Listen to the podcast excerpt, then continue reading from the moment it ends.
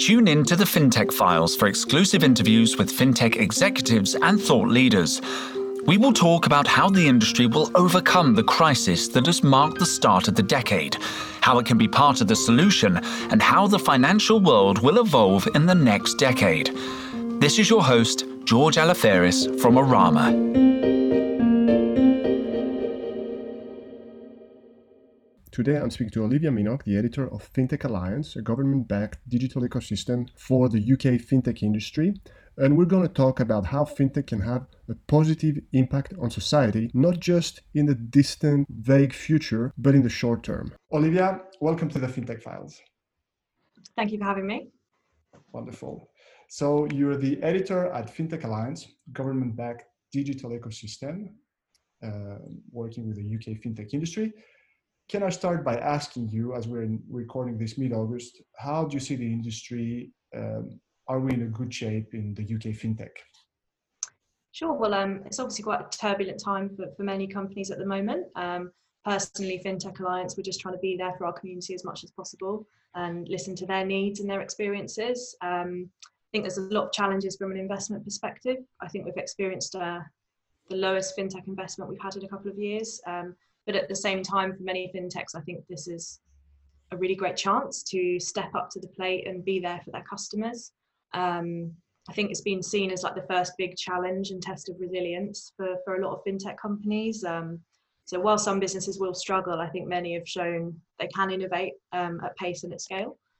Um, so it's been interesting to see a few developments around sort of contactless and things, which I'm sure we'll talk about later. Um, but I think overall, yeah, it's, it's difficult, but I think it's it's been a good chance for many to show um, show how well they can do.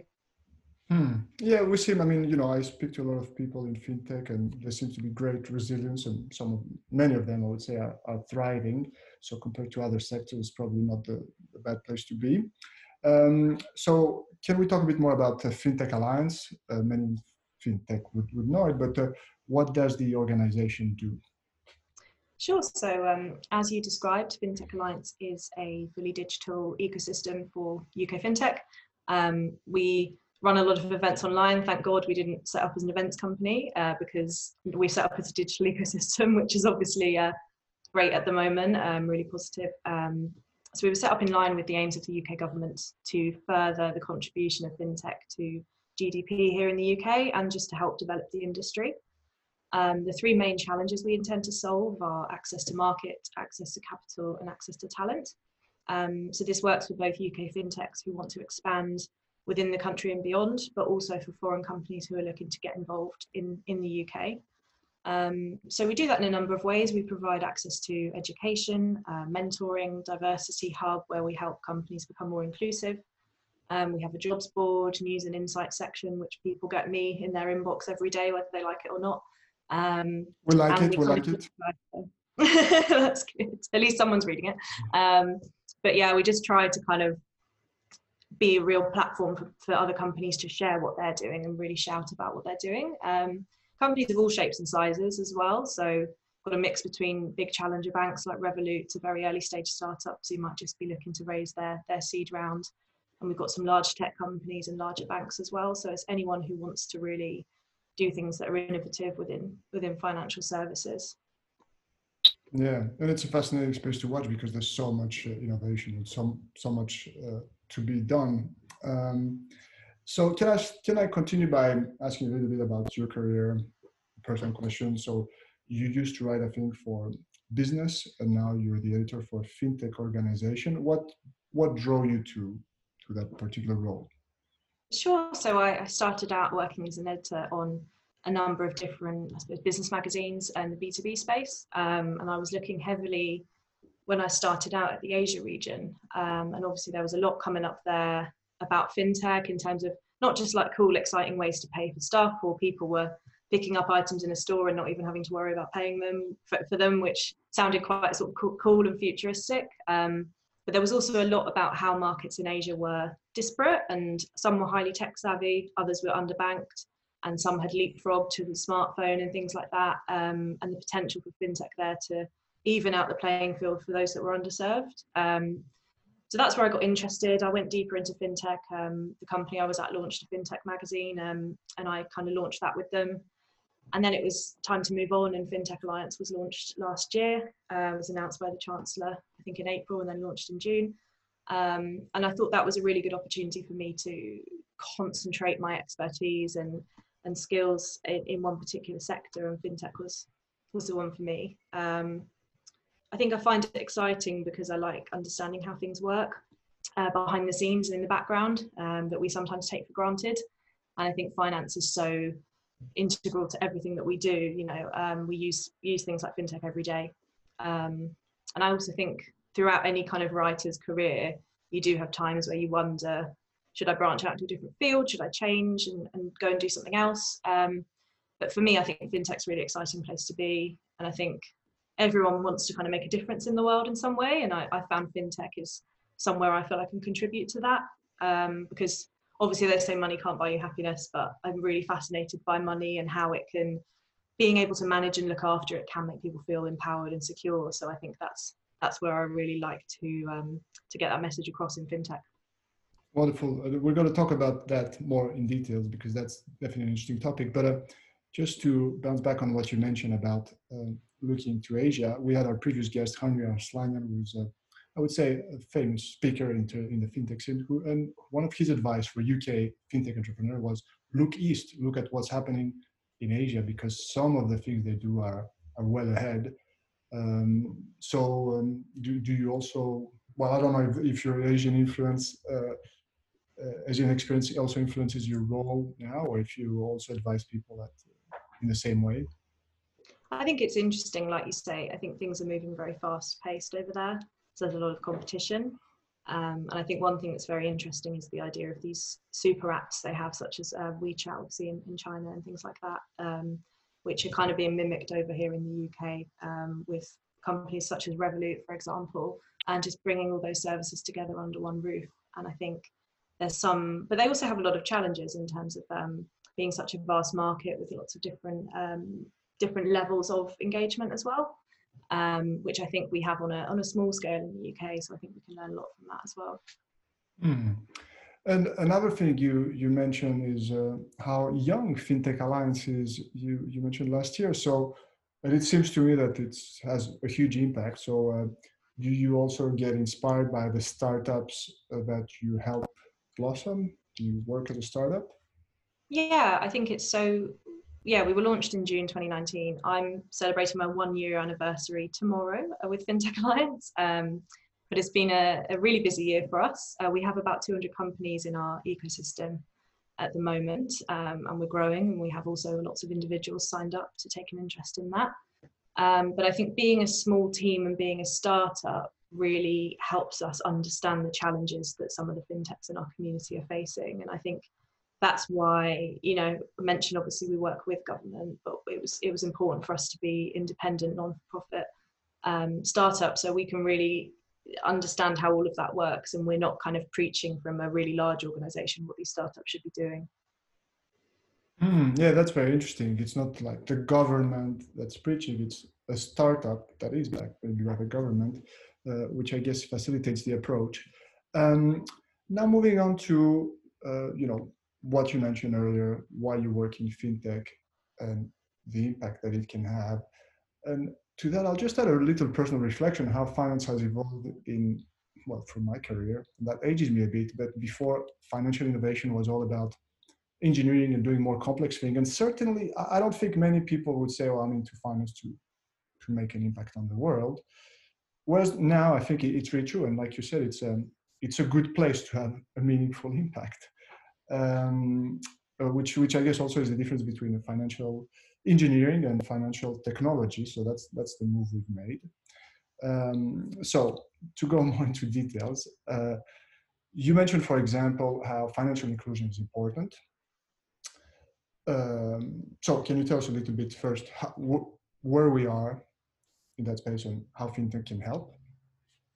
Sure, I think I think we've made a lot of progress, particularly over the last kind of ten years, with all these new solutions coming up. Um, but I think a lot of the products we're building at the moment are allowing people who can already do things to do even more things, um, whilst others still remain underserved. Mm. So, for example, you know, I think it's so exciting. I can use my fintech apps to buy gold or buy cryptocurrency, and that makes me feel really empowered with my money. But sure, many people would argue I'm not someone that needs to be empowered particularly. Um, so I think many people could be underserved due to how hard it is to build a good credit history.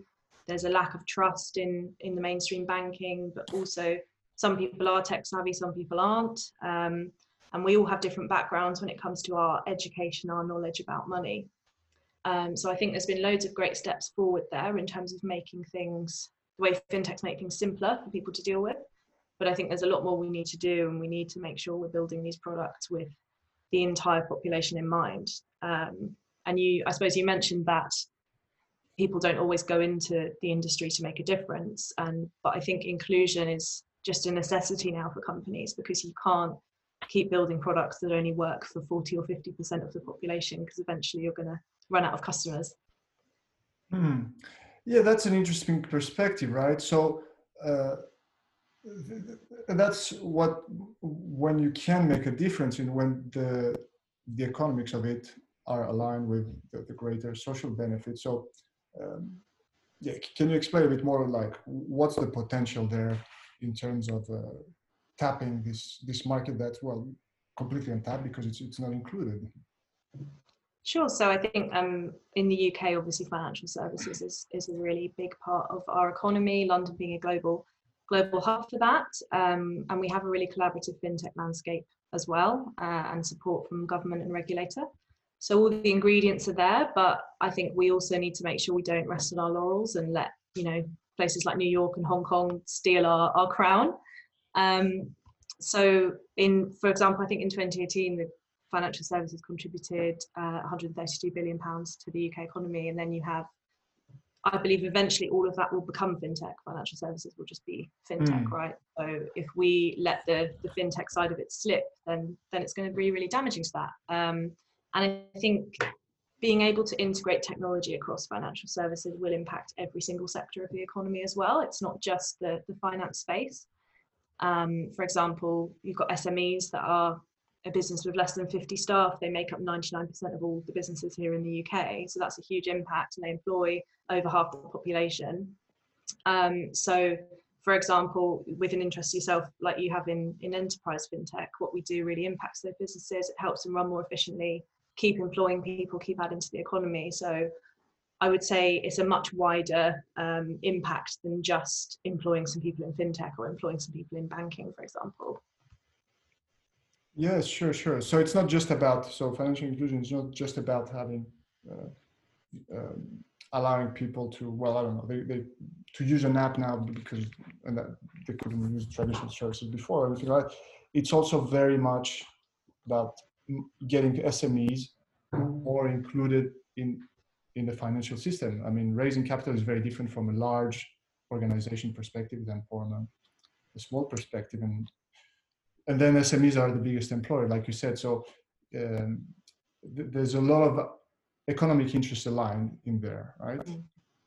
I think also with with COVID, like you say, it's become more of a necessity um, mm. because previously we were dealing with customers who um, thought, oh, I can't really be bothered to go into the bank, so I'll, I'll just use my fintech app, and that's amazing, and it's so much easier for me.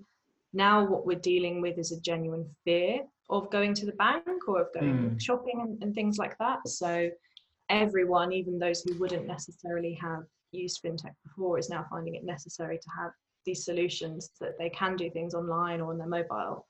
Uh, we saw a huge surge in the first month or so of lockdown of um, people downloading their bank's app for the first time uh, because they just simply weren't able to or were, were afraid to, to go out. Yeah, all right. So, so that's that's really interesting as well because uh, so if we try to move the needle this way, it's not just about uh, being willing to do so, but it's also about um, having a better app or things like that. And I remember you run a, a webinar on this uh, on UX. So um, are so things like that how how does something like that can help yeah i think there's a big piece there around like we said about financial inclusion and designing these apps in a way that is simple and seamless and easy to use um, I think is really important for people because um, there's a responsibility we have in fintech to make things, as I say, as simple as possible, but no simpler. Um, and it, it opens up the space and means you don't have to have all this knowledge in order to find find a loan, for example, or find the best savings alternative for you. Um, and I think everyone has the right to be able to access that information. Um, but I think also when we think about educating people around finance, it's maybe very patronizing of us to start teaching people what to do with their money and how to manage it better. And I think a way around that is allowing people to do this independently. So to seek out information themselves, and millennials and Gen Z in particular, there's been a big shift towards self-serve and they want to find information to make their own decision. Um, so instead of me saying to one of my friends, "Oh, if you if you ate out less, you could um, go on holiday," it's them being able to see that information and make independent decisions for their lifestyle and their goals, which obviously changes throughout their life as well. Yeah, that's amazing. Yeah, it's it's it's actually simple but mind blowing because yes, people there's there's some simple rules and I guess you can instill them into everyone by uh, cutting out on the on the lattes and things like that. Mm-hmm. Uh, but some um, um, so yeah, some apps make it um, make it a game to to save, or they they mm-hmm. save the pennies automatically and things like that, um, which is really a, an interesting way of of seeing it rather than saying, oh, we need to educate more people. Well, we just have to make it well, eventually making it easier for them or making it seeing it from a different angle really Im- improves the well, let's call it the behaviors or the, the financial yeah, health. I, I think it's also um, in in terms of using something on a smartphone, for example, I've heard from a lot of people that they find it less intimidating. So, mm. for hmm. example, there are certain groups from, for example, ethnic minority backgrounds, and a lot of women feel 10, 20 years ago they would have had to go to a bank manager and sit in a meeting and ask, "Can I have a loan?" Um, which is scary for anyone, but particularly if, if you you feel like you're not speaking to someone from the same background as you, it can be quite hard. Um, and in particular as well people who need to get finance don't want to feel like there's a salesperson pressuring them to buy the wrong mm. product mm. you know because people feel quite vulnerable already when they're having problems with money um, so yeah i think being able to do that almost anonymously on a tech platform um, gets rid of on one side sort of unconscious bias and things like that but on the other side it just makes you feel like you can make the decision yourself and in your own time which i think is really important for people Yes, yes. No, it's really uh, fascinating to try to to see the future of how different things can be and tangible benefits rather than just a great technology that uh, great technology and great UX and um, uh, and that's it. So um, yeah, really interesting examples. And you mentioned as well diversity, uh, which goes up in pair with with inclusion. Um, but but it's also we, we can also see it from a from a different angle.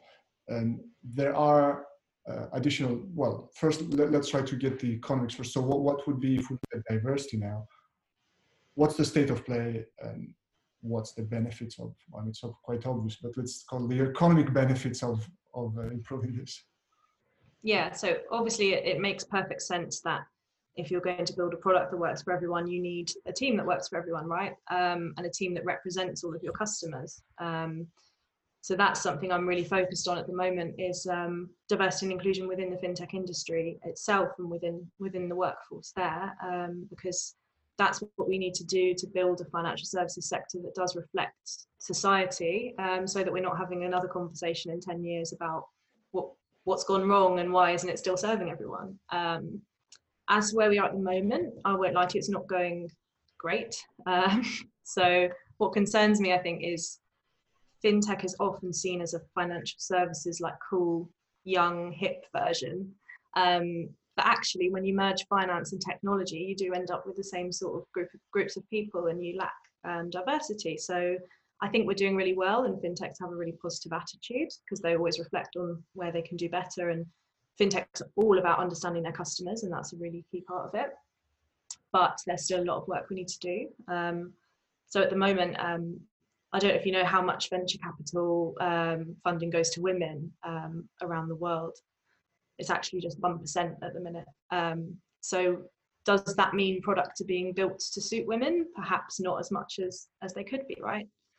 Um, I think we're dealing with diversity, but we deal with it quite clumsily at the moment. Um, partly as a necessity, we need to have all these quotas, and we do sometimes need to ensure we're making an effort to hire a team that's diverse in ethnicity, gender, sexuality, all, all these different things. Um, but it's not it's quite as simple as that at the same time it's not like mm. oh we'll hire a woman and we'll hire a person of color and then we've resolved um, all the issues we have um, and i think part of the problem from what i've seen it's not just that finance and technology are full of white men for example it's that they're full of the same white man over and over again so they went to maybe one of a few universities one of a few schools probably all know each other um, and that's you know they're socialized together and their experiences will all be quite similar which isn't their fault but that's where you need people from different backgrounds to come in and even if you have say oh we've hired some women but they might also be from those same universities and those mm. same hmm. schools so there's a lot of things to consider and it's a real challenge for fintechs to face i think yeah sure sure so the, the challenge is very interesting so let me ask you uh, how do you tackle this challenge at FinTech Alliance? So, uh, but, but, um, I can imagine, you know, uh, uh, well, I can imagine being a smaller organization, there's certain uh, specific challenges, but um, yeah, if you can share us, I don't know if you if you've encountered this, and obviously you're uh, passionate about this. So yes, um, I think you you need to have everyone on board with diversity and inclusion. Um, and you need to do that from day one. You need to hire people and you need to say this is actually a really important part of our company. Mm. Um, because you see a lot of a lot of people paying lip service. You know, a lot of people will, will tweet out yeah. things about International Women's Day and they won't then support women in their office, for example. Um, and I think there's also a case of I find it such a waste of time and money when people hire a woman to their senior leadership team and then don't listen to what she's saying in meetings. And you kind of think, well, why why are we here then this isn't productive right um, mm. and i think the, the startup nature means there is a huge challenge um, and obviously fintech alliance as a startup we're seeking to really understand that ourselves um, we recently helped an organization called inchorus with a survey into bias and harassment in the fintech industry mm. we're working with level 39 innovate finance and revolut on that um, and we'll share the results for that soon but one of the things that's jumped out for me is that many people said within fintechs, yes, I experienced bias and harassment, I experienced certain issues and microaggressions. Did you report it? No, because I didn't know who to go to. Um, and I think that's really reflects how it's not like you're working in a big organization where you have a, a HR team and you have five different layers you can go to and, and deal with issues. Um, so everyone is, I think it's even more important in a startup environment. Every single person has to be committed to being inclusive and you have to keep reflecting on yourself and keep keep watching each other and watching yourself and making sure that um, that you are creating an environment where everyone feels comfortable. Hmm. But what I see from my very limited experience, but uh, I've invited uh, a few women who have been also very involved with that. So the most recent one was Melanie Parmel, who's a CMO of Nucoro, and she's also involved in a personal project that that uh, that goes together with her role at Nucoro, who make it easier to save, etc. Um, and for example, well, what, what she's saying is uh, the way we save is not really m- made for women. Mm. Um, and by changing well, uh, uh m- many things, uh, suddenly we make it more women friendly. So it, it's also about that, right? So having more diversity inside helps you think uh, well maybe making a better product or making a product that that's, that gets 50% of the population in mind. Yeah exactly. I think it's really important and i think i would agree with with melanie there in that investing in particular is not something women feel confident with. Um, so yeah it's really interesting to see a lot of new fintechs coming out and tr- just trying to make it as simple as they can and I think it comes back to the education piece um, around that. Um, making these platforms really simple allows everyone, but especially maybe women who wouldn't feel as confident asking questions, to find that information for themselves. Um, and I think as well, we, are working on a project with um, a company called Smart Purse, which does financial education for women, uh, called My Money Coach, where advisors can donate um, hours for coaching um, to women to just enable them to ask those questions about money. And it does you know and acknowledge that everyone's in a different space. Some people don't know anything about money. Some people know a little bit but want to learn more. And some people are thinking okay I, i'm really comfortable with my money but i want it to work harder for me so i want to invest and feel empowered to do that as well. Hmm. um, so yeah so a lot so there's a lot of uh, things that, that are happening uh, and on your side as well right so very tangible things um, so now going back to you know fintech in general um, as you see now, as editor of FinTech Alliance, you see there's so much happening in that space, but you have a good viewpoint. Are there any areas, any developments that you're particularly excited about?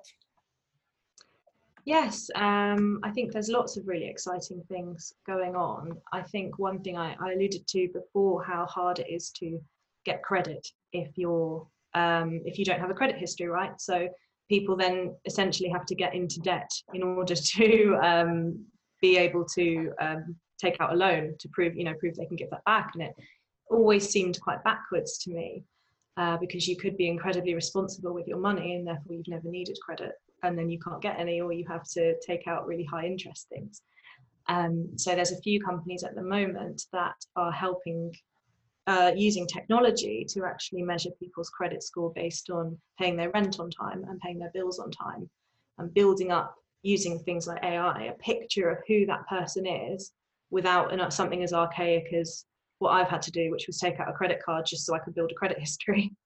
Um, so I think that for me is really exciting. I think also, as you spoke about investment products, I'm very excited about how people can make their money work harder for them and um, just in general become more comfortable and empowered with that. Um, and I think I've been, I'm really keen for just everyone to talk about money more. Um, I've been reading a lot into um, debt at the moment and how people end up in debt, and I was very, I think, ignorant towards that. Um, so reading other people's experiences makes you understand how not everyone has all this information they need. Not everyone has the socioeconomic background where they can ask their friends or family for help and things like that. So um, yeah, that's what I'm particularly interested in. I think partly just because I'm so nosy. Um, and I think also we work with a number of platforms that help people find the right product for them, which is so important because I think you can go down a quite sometimes a dangerous path if you if you get the wrong product that doesn't suit you. So we have some marketplaces we work with, um, who help people find it's a, a white label platform, so you won't maybe not have heard of them, but their platform helps people find the right finance option for them from a consumer's perspective and they're very keen to make it as simple as possible just so people understand whether they can afford this loan or, the, or this credit um, there's another platform we work with called Raisin, which helps people find the right savings platform for them. Because um, I think a huge percentage, I, I, wish I could remember the figure, but a huge percentage of people are losing sleep over money at the moment. Um, and we'd obviously like to see people feel just more comfortable, not necessarily have loads of money, but just feel more comfortable and know they have a bit of a cushion, they've, they've saved a little bit every month, or they've been able to do that. Um, so I think, yeah, there's loads of exciting things going on. And I think what I enjoy sometimes when someone comes to me with a solution, and I didn't even realize it was a problem. And then I start thinking about it and I think, oh, yeah, actually, that, that doesn't work. You're right. That does need to change.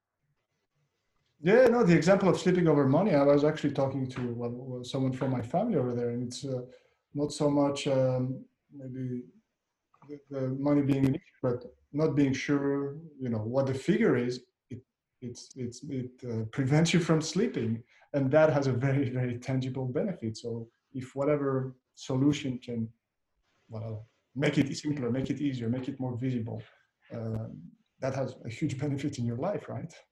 Mm, yeah, I think so, and I think it's interesting how I I use kind of um, both my mobile banking with my, my main bank, and I use Challenger Bank, and I always know exactly how much money I have at any given time in my savings and everything. But I think, yeah, for example, I think about my parents, they would have to go and manually check that, make sure everything's okay, make sure there's enough in that account. Whereas I can sit in a restaurant and go, oh yeah, I've got enough to pay for this. That's fine. I know that'll go through. You can dessert, dessert as well. yeah, exactly.